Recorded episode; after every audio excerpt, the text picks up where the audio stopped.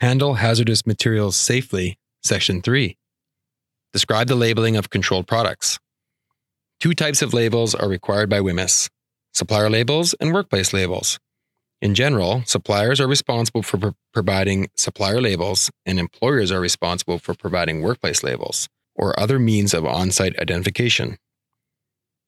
Employers must also ensure that all labels at their workplace are legible and that they are replaced if damaged. Supplier labels. When a supplier produces or imports a product for distribution and sale in Canada, that supplier must prepare a supplier label. Seven items of information must be included within the label border. Number one, product identification, often the brand name, chemical name, trade name, common name, or generic name of the hazardous product.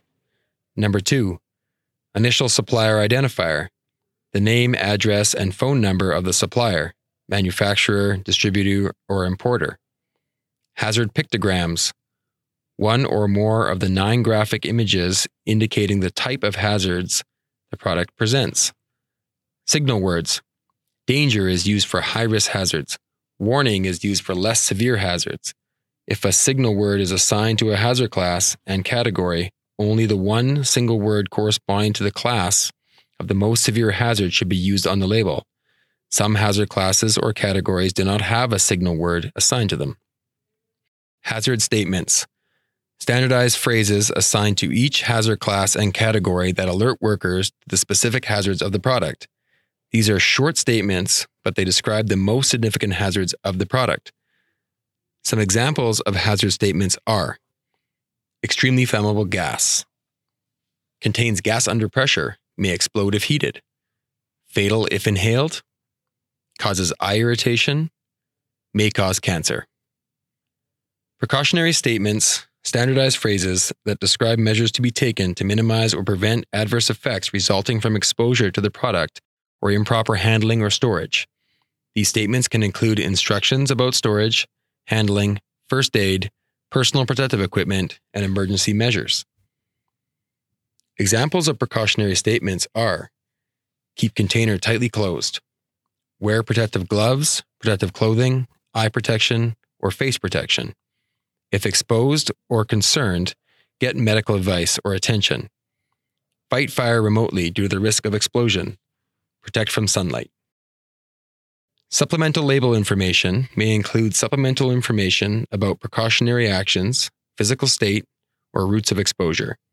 Also, if the product is a mixture that contains any ingredients with unknown toxicity in amounts higher than 1%, the label must include a statement indicating the percentage of unknown ingredient.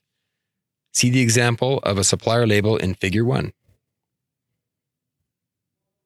Additional requirements for supplier labels include only the above seven information items can be printed within the WHMIS label. Other information, such as directions for use, must be placed outside the WHMIS label. The written information must be shown in both English and French. The information must be correct and current. Labels need to be updated within 180 days of the supplier being aware of any significant new data. If an employer purchases a product within this 180 day time period, the supplier must inform the employer in writing of the changes and the date they become available. Employers need to update the existing labels or the information on the containers as soon as the supplier provides the significant new information. Colors that conflict with transportation of dangerous goods, or TDG, labeling cannot be used. For example, the color orange cannot be used because it is used by TDG to identify explosives.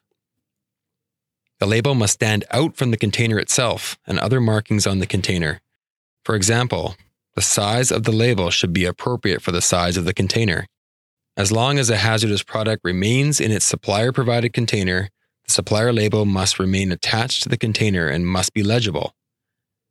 Other supplier labels.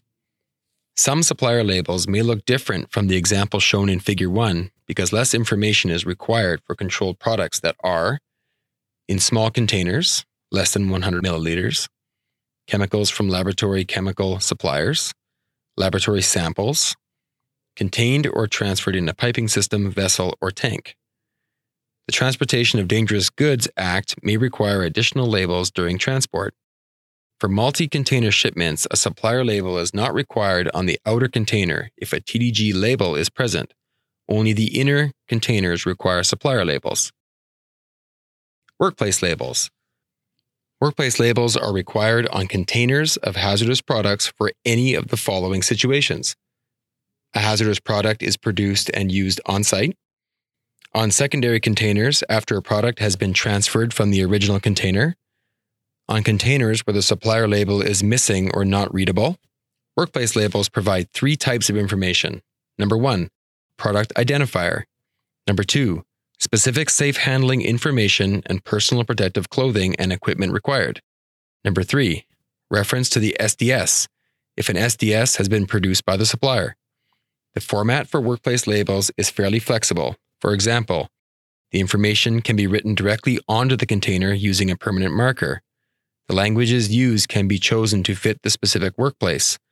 The hazard pictograms are optional. Figure 2 shows an example of a workplace label. Other means of identification.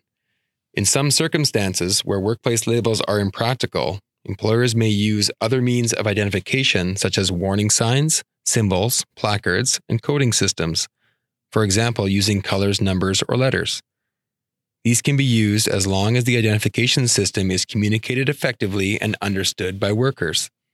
These other means of identification can be used when the product is used in a laboratory, for example, in transfer containers such as beakers and flasks, transferred by a worker into a container for use during the same shift if that worker maintains control of the new container and finishes use in that shift, contained in a transfer or reaction system such as a pipe, reaction vessel, tank car, or conveyor belt, identified as a hazardous waste produced in the workplace, partially exempt products. Products covered by other federal legislation are exempt from federal WHMIS requirements for supplier labels and SDSs. However, provincial WHMIS legislation still applies, and employers must provide workers with hazard information about the product, educate workers about the hazards of the product, educate and train workers in the safe use, handling, storage, and disposal of the product. These partially exempt products are some consumer products, such as chemicals and pressurized containers, cosmetics, medical devices, drugs and foods, Foods and Drugs Act, explosives, Explosives Act, pesticides, Pest Control Products Act, Radioactive Substances, Nuclear Safety and Control Act. Completely exempt products. Products that are completely exempt, sometimes called excluded, from both federal and provincial WHMIS legislation, are still covered by general provincial occupational health and safety regulations. Workers must still be trained and supervised in the safe handling of these products.